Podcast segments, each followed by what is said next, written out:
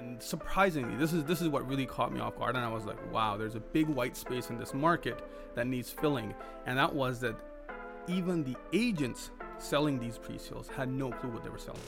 Crazy. Welcome to the Flow Real Estate and Money Show for people in Canada looking to understand the home buying process, to demystify real estate investing, and to make mortgage financing accessible for anyone. The goal here on this show is to help people understand ways to make their money work for them, get in the market sooner, and realistically, completely open up the box on how mortgage financing works. I'm Alex McFadden, your host, and I can't wait to help get you into the flow. Pre-sales, pre-sales, pre-sales. This is a topic that it's so interesting. In the last couple of years, has become a nonstop buzzword, and the thing about it is, it's almost looked at as some kind of mystical thing purchase. So really, we're going to break this down to you. What is a pre-sale? Why should you consider? Where should you be looking for a pre-sale? What are all the things that you want to avoid? And you know, I'm not the expert to speak on that. So what I did is I brought in uh, someone who focuses virtually all of his business specifically on the pre-sale new development market. His name is Uzair. Uh, he's a real estate agent with uh, Real Brokerage, and he joined us today to talk about all things pre-sale.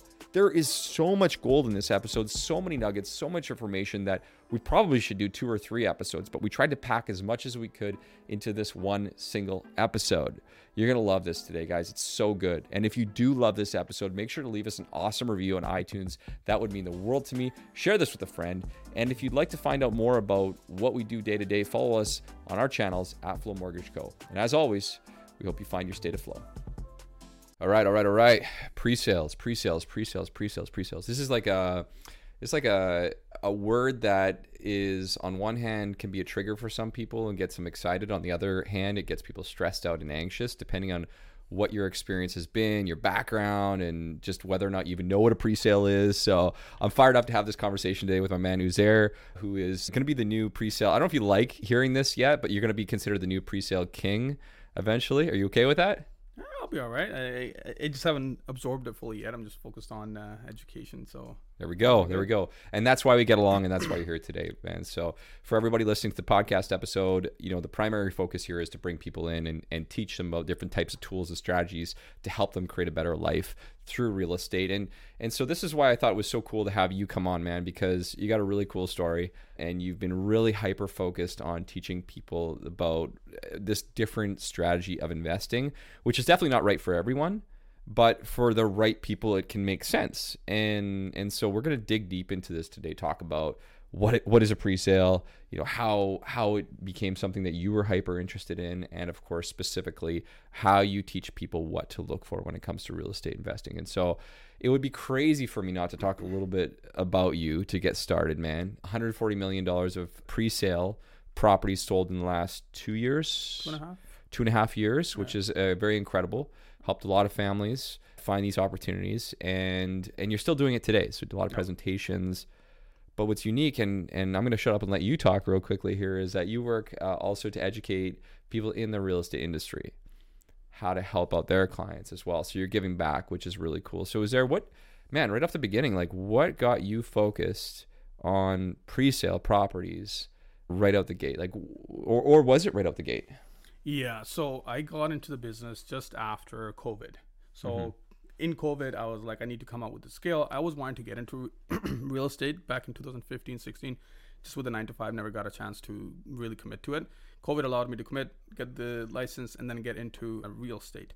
I had a background working for the cities, so I knew the planning, the zoning, how developments come to mar- kind of market, where things are growing, where things are going, you know, growth wise, all those plans was always in the back of my head when I was working for the city. So when I got into the business, of course, the market was hot, 2021. Off the gate, deals were happening left, right, and center. There was business flowing in your lap basically at the time.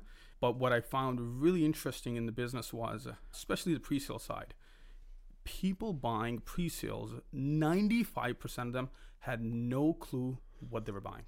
Mm-hmm all they knew was they're buying a one bedroom for a certain price with a certain deposit structure and they're buying it in a certain location with you know whichever floor it is on. And that's all they knew. They knew nothing about the developer. They knew nothing what's in that contract because realistically all you're buying is the contract. Mm-hmm. So when I did few deals in the pre-sale side and I educated myself plus try to educate my clients and I found they weren't really interested in the education, they just wanted to make money. Mm.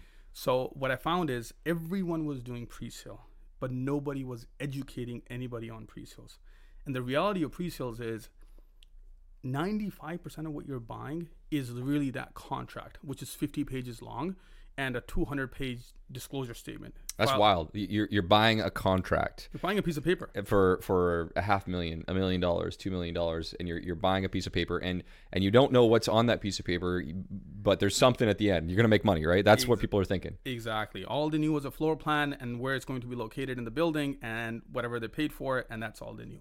And nobody was educating on this topic. And surprisingly, this is this is what really caught me off guard. And I was like, wow, there's a big white space in this market that needs filling. And that was that even the agents selling these pre-sales had no clue what they were selling Crazy. because ultimately the walkthrough of this purchase is you walk into a presentation center and they tell you this is a floor plan that's available here's a building here's a model and here's what you're going to pay and the agent just takes the ids and hands it over to the presentation center rep and they'll draft up a contract which is drafted by the lawyers of the developer and then they do a DocuSign done 25 signatures are done and they have no idea what they bought Okay, okay. So we need to take some steps back here because that's a lot, and I'm sure anybody listening to this is probably like, yeah, yeah, I know, I know. No, but wait, wait, hold on a second here. What are you talking about? So, so why don't we go back to like pre-sales as a general rule? Like, uh, you know, you're buying a contract as you mentioned, but let's just define a pre-sale because I think people get mixed up between new construction and pre-sale, and what is that, and what does it mean? So, so how would you define a pre-sale to someone? How would you define that? So,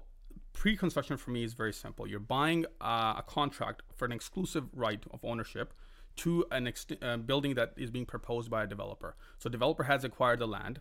They have proposed plans on it, and what they need now is to get a building permit. It's already been submitted to City Hall. They just haven't approved it yet. And two, they need to get their financing in place. So that is what's going to happen. So once they file for something called a disclosure statement, which is like the blueprint of the pro- of the development, it goes through certain readings, approval, and once the building is, for example, sold out in a pre-construction phase, where 70% of the units are now in exclusive contracts, firm contracts, where people have put their deposits to exclusive ownership. Now they take that contract, go to a lender, and say, "Hey, we have 70% sold." Which is one of the requirements, or it could be 60%, just depending on the developer and the lender. And then they file it with the uh, city to get their building permit.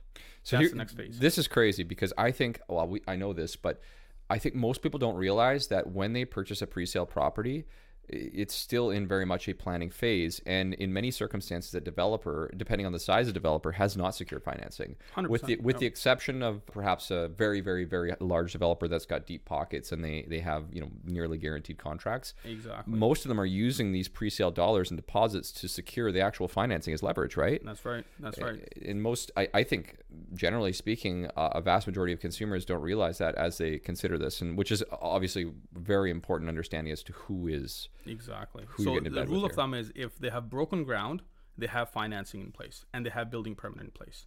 If they haven't broken ground, they still need to get their building permit and they still need to get their financing in place. Yep. So if you're looking at a, a pre-construction project, just go to the site. You'll know exactly what I'm talking about.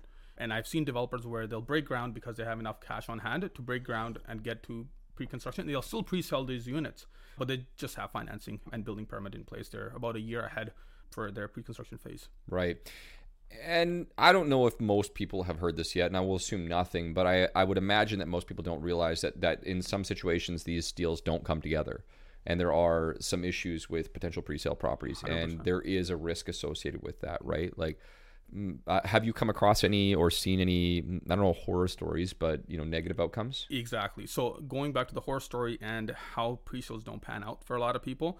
So I can tell you right now in Surrey Central, especially speaking in the F- uh, Fleetwood area, there's projects that went through a pre-sale phase.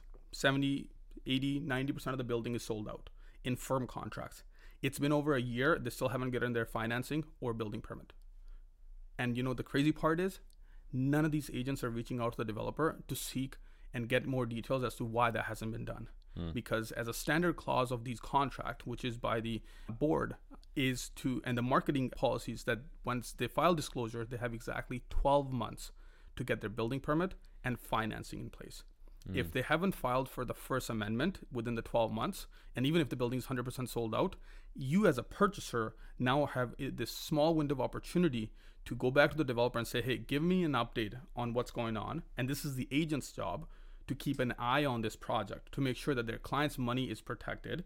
If they don't have building permit, they then go on and exercise their termination clause and say, "Hey, you have not quali- uh, you have not complied with your clauses, which is to get a building permit and financing in 12 months of disclosure. We are now exercising our termination. We need our deposit back in our pocket so we can go and use that money to put somewhere else, wherever you want to go." Wow. the crazy part is the horror stories we hear on the so- on the media when it hits the media is because all these agents have never exercised their right because they don't know what they're buying. Okay.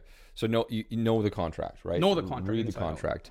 I mean, we're getting we're getting a little further than I want to, but that's some good information. I think we should come back to that as we as we kind of get through this conversation here too. But what I really want to dive into as we get started here is it's just a conversation of like what sets pre-sales apart from you know other real estates as investments. I mean, I'm not a, an advocate to or for or against a pre-sale property. I've bought one before and I've I've seen and felt the, the, the downside, but I've also seen the positives on it. Mm-hmm. But like, I guess what in your mind, just to break it down really simple for somebody who's never bought a pre-sale, like what sets it apart from a typical resale property when it comes to buying it for an investment purposes? Mm-hmm. So if somebody is looking to buy their first pre-sale, what they really want to start off is find somebody who knows what they're talking about, especially the agent. Sure. So they'll find you the project. It's not the projects that make you the money. It is the price you pay in these projects that makes you the money. So you will see a lot of projects hit the market, and you'll be like, which one do I pick? Do I pick the high rise? Do I pick the low rise? Do I go Surrey Central? Do I go Langley? Where do I go? Yeah. So that's where your investment plan has to come in place. You have to sit down with somebody who's professional, who knows what they're doing, and you sit down with them and say, "Uh, my plan is to close on this property and then rent it out for two years after that. Can you find me a property that requires minimum down payment? You're looking between 10 to 15%. If you go less than 10%, you're running the risk of either overpaying or the property is close to completion because that's the only time a developer will allow you to do 5% down. Right. Okay. So that's one thing to keep an eye out for. Two, once you have sat down with this person, put a plan in place for this because you're never buying it to flip it, which is the wrong approach to any pre-sales. Uh, so you need a plan in place, and then you need to come up with a budget, whatever you're comfortable with. If it's 10% of whatever purchase price, you need to really be comfortable with this money. If you put the money away for the next three to four years, you don't need to touch this money. That's the approach you're going with. If you buy a pre-sale and you're like, ah, I'm like really stretching, you don't want to put the money in pre-sale.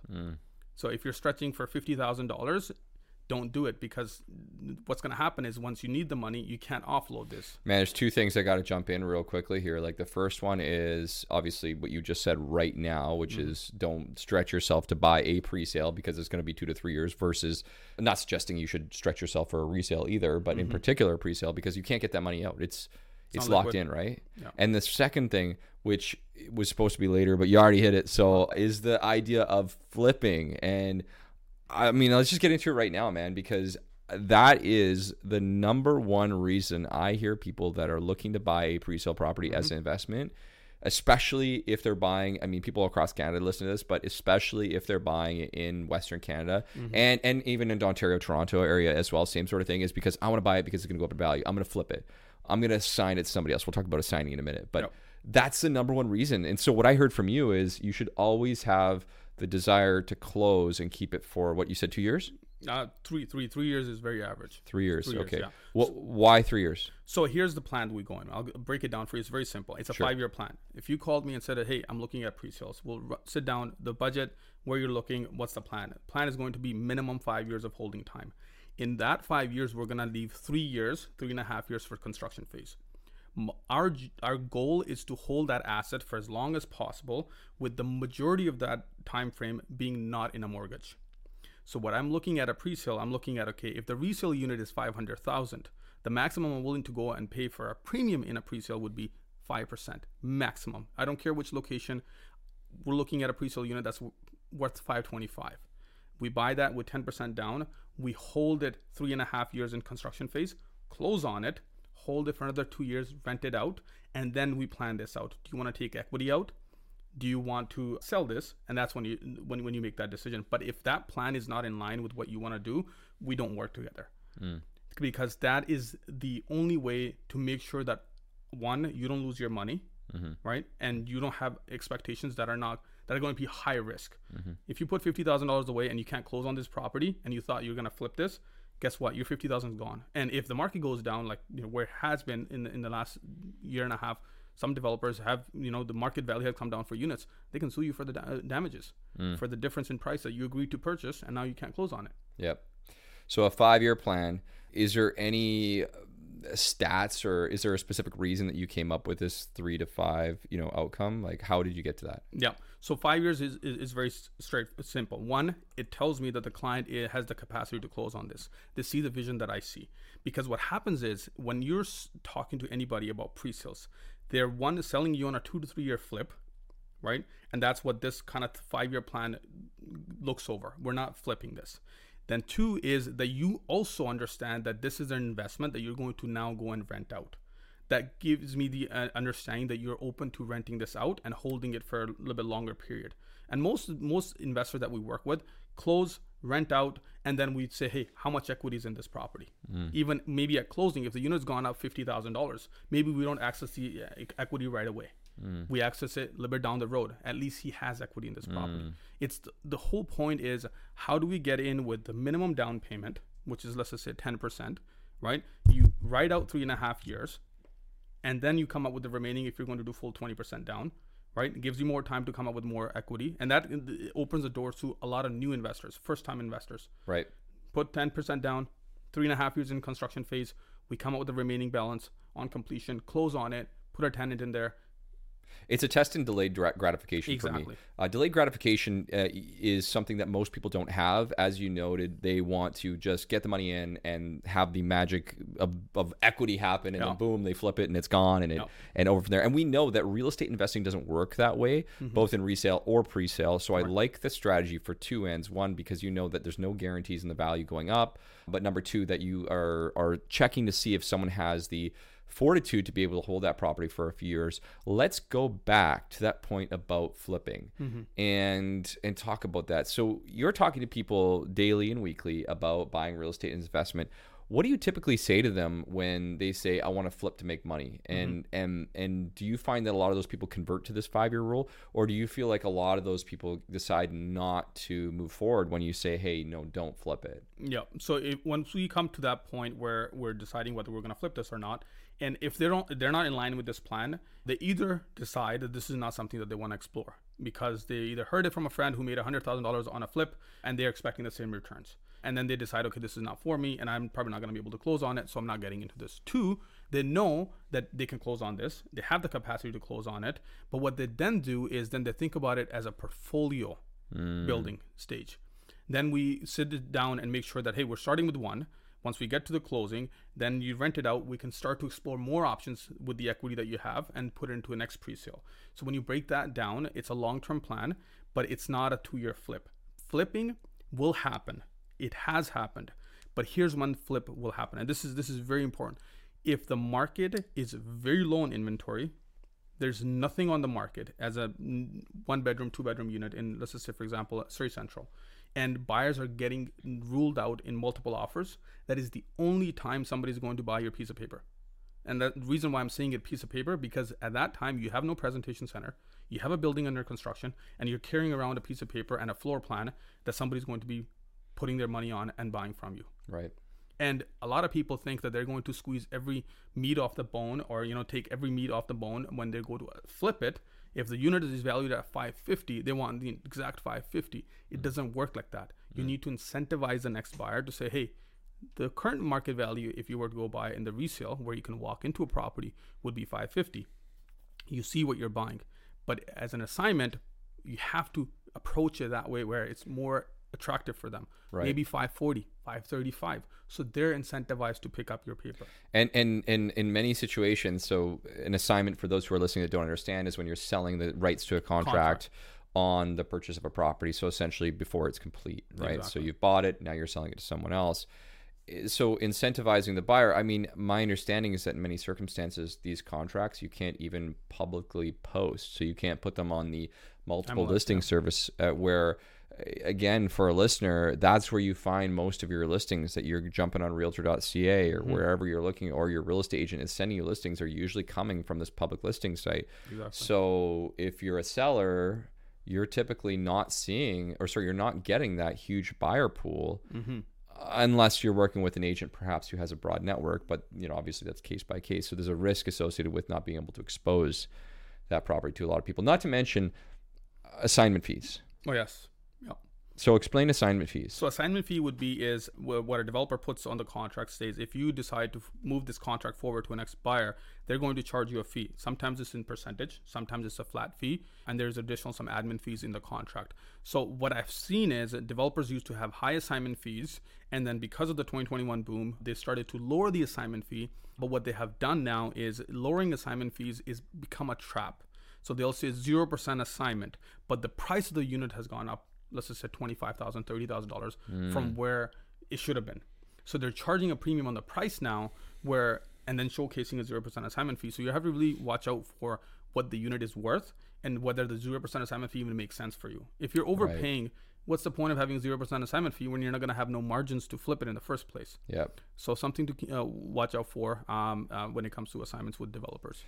Yeah, man. And I think just the idea of like overpaying and the concept of what is it worth is that itself is a very difficult thing for anyone to consider because you know even in residential resale real estate we typically talk to our clients who are looking at buying something as a, even if it's a primary or if it's an investment property and we say okay well historically over the last 5 10 15 20 years we try to use a longer time mm-hmm. horizon because it's a little bit more sustainable. But say say over the last 10 years a minimum appreciation rate is x. Let's just say 7% year over year.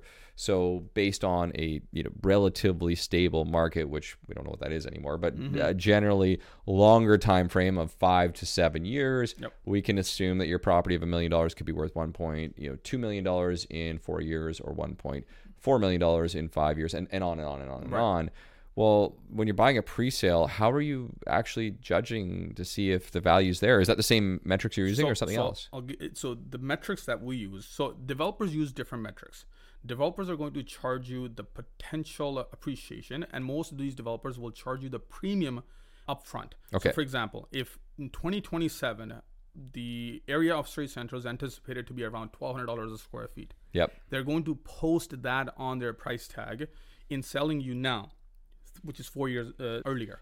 So a lot of people think, oh yes, it'll be worth that much in, in in 2027, so I'm okay paying for that. But then why are you investing in pre-sales? The idea of investment is, and this is how you make the safest pre-sale investment. You look at a unit, and you do the dollar per square feet cost um, in the pre-sale market, and then you go look in the resale market, go on the MLS, look at a similar unit which is one to two years old, and you do the dollar per square feet cost of that unit. What you want is a maximum of five percent premium on the pre-sale mar on the hmm. pre-sale unit. Currently in Surrey Central, there's about a twenty percent premium on pre-sale units in comparison to a resale unit. right A one bedroom in Surrey Central you can get for 475 to 500,000. Yep. If you go to the pre-sale side, you're now paying 575 to 625,000. That is a way big of a premium. uh, What? That's a, almost a 20 25% premium on that price, which I would never get my investors to buy because you- you're not going to make money. You won't have any margins to assign, even if it's the worst case scenario for you where you're not even looking to make profits anymore. You can't close on it. You can't even assign it at cost. Right. Even if you sell it at cost, you're losing money. So that's why you never want to buy into those higher premiums when it comes to pre-sales. Yeah, and so assigning at cost to explain that to a listener, uh, you know, once you get to completion or close to completion, you're actually trying to uh, resell that unit or resell the unit whether, prior to it being complete. You're suggesting that it would be a possible likelihood or very likely uh, chance that someone who's selling that contract might barely make back what they actually bought it for at that time. Exactly. Yeah, that's really good. So basically, look at the actual dollar per square foot of something that's sold, not selling, sold, right? Sold, exactly. sold, and look at the time horizon, three years, five years, and look at the five percent premium. So does the time horizon play into that as well? So, like for example, if it's three years versus two years or five years. So when we're looking at uh, time horizon, minimum, I'm looking for three years. Yep. Anything less than that, it has to be something that you're looking to move into. If you're going to go for a one-year completion or two-year completion, this has to be your primary residence. You say there, I'm going to move into this myself. So even if you're going to rent the property out, even if you're going to rent the property out hmm. because I want you to stay in the construction phase as long as possible. Why do we need to close on it if we can keep you in four year construction phase when you're holding the same asset, interesting. Okay. right? Yeah. If we can get, if we can hold an asset with only 10% down for as long as possible, Yeah. right? And then close on it. On closing, if the unit continues to go up, we just take more equity out. Right, right. That's good. That's good. Okay, let's talk about that a little bit here. Let's jump into the financing Yes, piece. financing side. because ultimately obviously i think most of this conversation has been super helpful to understand how to look for what to look for and what not to look for but uh, pre-sales as far as purchasing them on the financing side for me on the mortgage financing side i've found that most people have zero understanding of how that time horizon impacts them, the purpose of the property and how that impacts them, and what the down payment requirement is. You know, what are some of the most common questions that you get asked on a day-to-day basis when it comes to the uh, financing piece? Yeah. So here's a common question that we get asked: If I buy a unit for five hundred thousand, and in two years or three years completion time, the unit is now worth five hundred and eighty thousand dollars. I have built up eighty thousand dollars of appreciation.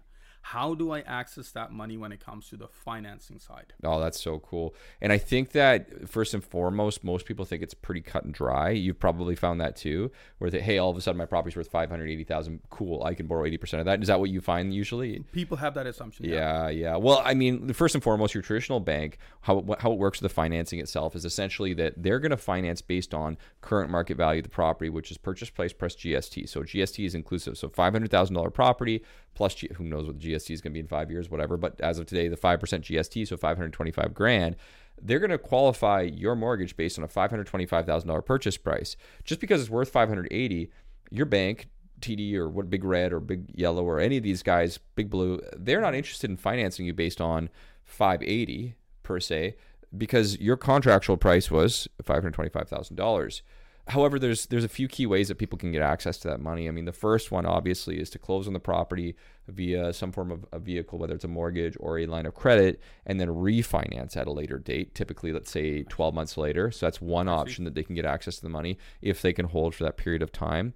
Uh, the other option is there are these subset of lenders. Uh, some people call them B lenders, some people call them C lenders. Some there's also privately there's all these different names for them. But at the end of the day, they're alternative banks that are out there that will finance based on appraised value. So if your property is worth five hundred eighty thousand dollars, you could finance up to seventy five or eighty percent of that amount, which could result in in basically hundred percent financing the property Very nice. right? Like, so we had a client recently where we financed them, and it was a similar circumstance, actually, funny enough, where we were able to finance them 80% of the today market value, so $580,000. So we're walking away with a, I can't remember the exact numbers, but uh, 450, 460 property, or sorry, mortgage amount on this particular property, which almost financed the entire thing. As you can imagine, which basically in the end resulted in in them putting down like like five percent of the property, really. When it this case for them, it's a rental property. So that's huge. So then they were able to take that extra equity that they had put into the property because they, they were intending on putting 20% down and now move that over to another investment.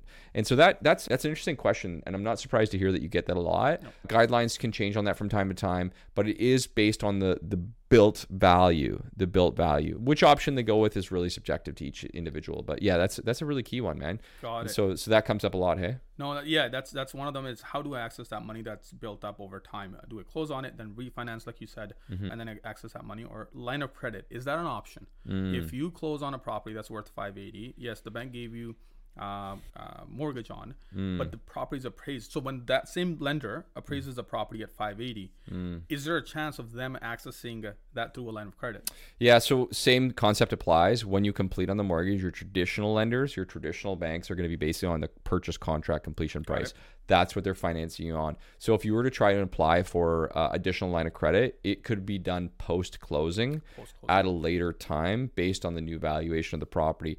That's a little bit subjective to the time that you do it and the actual institution too, because you know eh, when we're facing a market where the lenders have constricted uh, values, they're less likely to give you as much money, and you have to keep in mind that you can only borrow up to 65% in a HELOC or 80% total value. So case by case, but it is totally an option for someone to go after the fact and apply for a home equity line of credit for the increased value on the property. In in a market where the banks have a lot of money to give away, like for example 2021, we, we could see that happening all the time. No. In a market like uh 2023 market, we've seen banks tighten up. They're less likely to give that money away.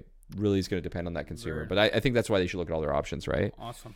And when I come, well, let's just say, for example, you work with all lenders. Yeah. Okay. Yeah. So if a, if somebody who bought a pre-sale comes to you and said, "I need to close on this," you would help them explore all the options. Right. Yeah. Yeah. Say this is what I'm trying to do.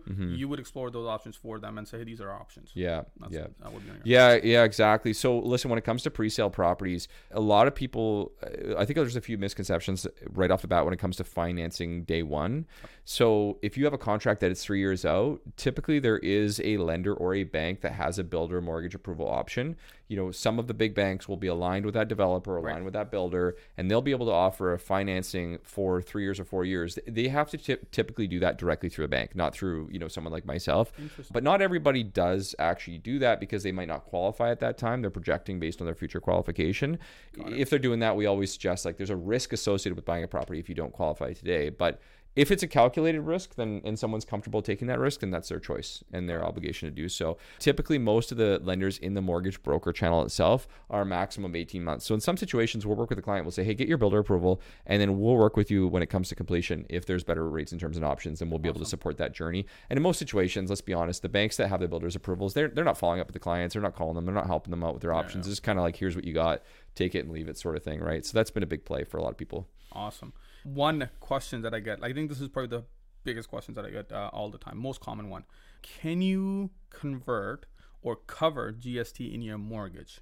oh yeah Same scenario, Yeah. bought it for 500,000, worth Yep. 580. yep Can you get the lender to pay up the 5% or put the 5% GST in the mortgage? Totally. And that's and that between that and the assignment costs are the two biggest questions that we see when it comes and misconceptions that we see when it comes to pre-sale properties. Mm-hmm. Number 1, the GST forms part of the purchase price. So at a $500,000 purchase price, that 525 is the total purchase price now. Right. And uh, where that messes people up is they put down a deposit of 100 uh, let's say 20%, which is 100 grand on 500 and when it comes to completion, well, obviously with our clients this doesn't happen, but we've seen it happen where like, well, why why do I need more money than hundred thousand dollars? Well, if you're putting twenty percent down, it's twenty percent of five not twenty percent of five hundred. And I, I think people don't realize the difference between a deposit, which is just a placeholder. Right, uh, so it's a placeholder that's held until completion, whereas the down payment is the actual money that you're leveraging with the bank to get the mortgage on the remaining difference. So twenty percent of five twenty five. So let me clarify this. So if you buy for 500,000 and you say I will pay the 5% GST out of my pocket, then you don't need the 20% on the 525. T- you're doing the same thing one way or another, One right? way to do Because at the end of the day, it's a total purchase price. If you're putting 20% down, it's 20% of X. The lenders are going to look at it as the total as it. complete value at the end of the day when it comes to that number. So that, that's that that was a big one. The same thing we see happen when it comes to assignment contracts. So if you're assigning or flipping a contract, Right. you you actually can qualify to to that assignment cost. So for example, if you're buying a contract, well not you, but if your client's buying a contract off someone, there's a lift, right? That's the amount of money that they're charging as a profit. Mm-hmm. course. So you can definitely finance that. And I think that there's a huge misconception because a lot of the people at the bank and or mortgage companies and in some cases brokers don't even know that that lift can be financed. But because that forms a portion of the purchase price, as Right, long as right, the contract right, is written properly, which is a whole other conversation. Yeah, yeah, yeah, yeah. So going back to that question there, so the lift. So what Alex is referring to is if somebody buys it for five hundred thousand, then they assign it to the next buyer for five fifty. Now you're talking about the bank financing the five fifty, not the five hundred, Yep. but the five fifty, which is the final. Yep. And is that subject to the property appraising? Yeah, of course, absolutely. So, th- So that's something very uh, important for, for listeners is that you need to make sure that you're not overpaying even in the assignment part. Yeah. If it doesn't appraise, Yeah. then then you're not getting that mortgage. Yeah. So it needs to appraise. Yeah. Now, see, now you're interviewing me here, but I like it. But so that that actually brings us back. So let's get so back on track here with the last couple points before, and we get, we're gonna have to do a whole other episode on all this stuff. But like some of the potential risks and downfalls of pre-sale properties and or assignment contracts is the that appraisal consideration, uh, particularly when the market takes a little bit of a dive, short form, and which is why I think you mentioned it's important to be able to complete and close and hold long term and make sure that that's not all your money because if you buy that $550,000 contract, whether it's a pre-sale or an assignment contract, and the appraisal comes in at $500,000, you've got to make up a portion of that difference, right? Have you seen that happen? Yes, yes. So, and this is something that I think we'll go back to as well. Is when you're buying a pre-sale, the product that you're buying is very crucial. So there's few products that you're looking at. You're looking at a condo, you're looking at a townhome, you're looking at a detached, just like any other resale. But when I'm we're looking with inve- working with investors, we're very focused on condos only. Yeah. Because condos have a longer construction uh, time frame, which allows you to build up more equity and give the market some room to breathe. Yep. What happens is what I found a lot of people get in trouble at is that a lot of people lost money, their deposit, and got sued is townhomes. So because townhomes tend to have between six months to 12 months, and maximum I've seen is about 18 months of construction time. So what has happened is in 2021, people bought townhomes that were a year out, Yep. bought it for a million dollar, Yeah. and now the bank is appraising that same townhome for 920, 930. Yeah. So what happens now? You paid a million dollar, or you committed to a million dollar purchase. You still have to commit to that because you're giving your deposit to the developer. When you go to the lender, and the lender says it's only worth 920, now you have to make up that eighty thousand dollar difference on top of your deposit. Right. So that's why townhomes are not your pre-sale investments. Period. I don't care what somebody says. Hmm. You might hit home with one or two uh, investment opportunities, but ninety-five percent of the time, townhomes are not your investment product. And That's, good. That's only if you're looking to move into it. Interesting. That's the only time I would buy uh, a pre-sold townhome is if hundred percent this is your move-in home. All right, all right. That is that is good. So so look out for townhomes as far as uh, investments or pre-sales, and, and and avoid that unless you're moving into it. And of course, you've got a good nest egg there. Is there? We got a couple couple last last quick questions here for you, buddy. And I think these are the juicy ones. So listeners better stick around for this one here. You're projecting out, you know, two to three years. And I know your focus is mostly in the Fraser Valley and the Greater Vancouver area for pre-sale properties. If someone's looking to buy a pre-sale investment today, where should they be looking, and, and what would you be looking to buy right now? Right. So particular areas, I'll tell you the area I'm shying away from. One is Surrey Central. I know it's an area that's really, you know, buzzed around just because of the potential coming there.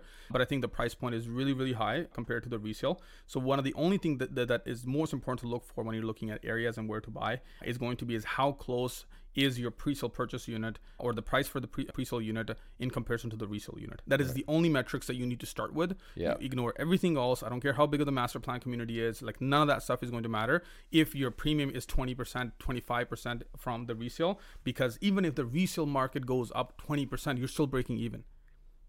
That's the that's the, that's the crazy part. You need to be as close as possible to the resale market when you're looking at pre-sales. Okay. And that that and area wise, in Lower Mainland, we've seen if Surrey goes up, Langley goes up. If Langley goes up, Abbotsford goes up. It just flows down east with appreciation. But again, if I'm looking in Abbotsford right now, there's uh, projects I'm looking in Abbotsford I think have a lot of potential. I'm looking for margins. That would be now in Abbotsford, I can get a two bedroom, two bathroom condo in the pre-sale phase around 525. 530 and if you go into the resale market you'll probably pay the same price Mm, the only premium you're going to be paying is the 5% gst but Right. remember your completion is four years out three years Right. out so that's how you make the safest pre-sale investment is Cool. stick close to the pre-sale resale so market. so it's not so much just one particular area, but you're No. you're looking at margins wherever you're going. That's awesome, man. Any other sneak projects or upcoming things that people should know about? projects i really don't speak on projects for many reasons because i think developers do tend to change up based on what their Yep. motivations are Yep. uh, they might launch it at a low price and all of a sudden they see so much demand and they're going to bump up the price so i really don't stick with one developer or the other i don't Yep. answer to developers i look for the client and say this is what our plan is let me find you the project that fits our Cool. needs That's awesome, man. Listeners, are I, I know you've got a wealth of information. I You have got one, more point. question for Okay, you before yeah, we wrap up. Yeah, one okay. question we'll wrap up. Co-signing. If somebody is going to co-sign a mortgage and they don't want to be on title, what's the work around that? So if someone wants to co-sign, basically in a situation where someone is looking to co-sign a mortgage application, if they need a co-applicant, that person must be on title of property to use their income and credit. And so basically what that means is if you're in a situation where you're buying a property and it, you're buying it residentially speaking under your personal name, for you to get a lender to use your income, generally speaking, assuming we're talking the same language here and having the same conversation, mm-hmm. if you're using that person's income and assets, they would typically want them to be on title. The few exceptions to that would be typically that there are a few credit unions will consider having what's called a guarantor, which is where someone is not necessarily on title the property, but we can use their income to assist in qualification. Although, I mean, I know there's a lot of case by case by case by case. I would say that as a co-signer, you would have a huge risk that you'd be taking not being on title that property and not having any ownership. So if someone was going to take the approach of co-applying with someone but not having their name on the title of the property, Mm-hmm. I would highly recommend that they get themselves written up a co-buy agreement, Got which it. is an agreement that you can get written. There's multiple names for a joint venture agreement, something Right. like that, where it's written up by a lawyer, which covers that you are a portion owner, what your share is, you know, what's the exit cost and so forth. So as a rule of thumb, it's generally accepted that most people that are co-signing and they're putting their name on the title, they are, of course, their income is used uh, and and they're on the title itself. So uh, back to your point, basically, in short, you can with some lenders not be on title, Got but it's not widely accepted nor highly recommended by most lawyer- lawyers, especially if you don't have a co-buy agreement. Got so it. The scenario, the question came from a son co-signing for parents. but he doesn't want to lose his first time home buyers benefits. Mm, interesting. So that's where it came from. He's like, okay, if I buy a pre-sale, Yeah. I'm co-signed. Uh, I'm looking. Uh, my our mortgage coming for renewal. Yeah. And my I might need to co-sign. Yeah. But what are my chances of buying a pre-sale and then using up my first-time home buyers? So, so there's some technicalities there. Of course, we always recommend. So I'm going to say I'm not going to give too much legal course, advice on that side, but talk to a lawyer. As far as we understand, last time we checked, there was a workaround because it's not your primary residence. It's not for you. You're not an owner, uh, or you're not the person who's living in the property. Right. Uh, you should technically be able to be considered a first-time buyer in the eyes of the BC provincial guidelines for that. Uh, but that can change. So we always recommend, obviously, talk to a lawyer about that piece. More but good question. Awesome. All right, that's good stuff. So hey, Uzair, you're doing all sorts of presentations. You got all sorts of stuff on the go for realtors, for end users, for clients. So don't worry, we'll put all your information in the notes. We'll put your information, on all the socials, all that kind of stuff. Thanks for coming out, man. Appreciate Thank you. Thank you for having me. Awesome. This was is good. This is good. All right, guys. You want to learn more about this kind of stuff, you definitely want to make sure to stay tuned to the channel because we're posting all sorts of content. And make sure if you're loving this episode to hit that share button because that is how we help more people. Thank you so much, and we'll see you on the next one. That was an unreal episode of The Flow. I hope you enjoyed it as much as I did on my side right here. If you haven't already done so, make sure to check out all of the incredible resources that we have available. You can find us on Instagram at Flow Mortgage Co. You can find us on our website, getflowmortgage.ca. And of course, don't forget our free first time homebuyer masterclass that's currently available on our website for anyone who listens to the episodes. And if you loved what you listened here today, the only thing that we ask for is to share this with someone else that you think this could help. And hey, maybe leave us a great review online.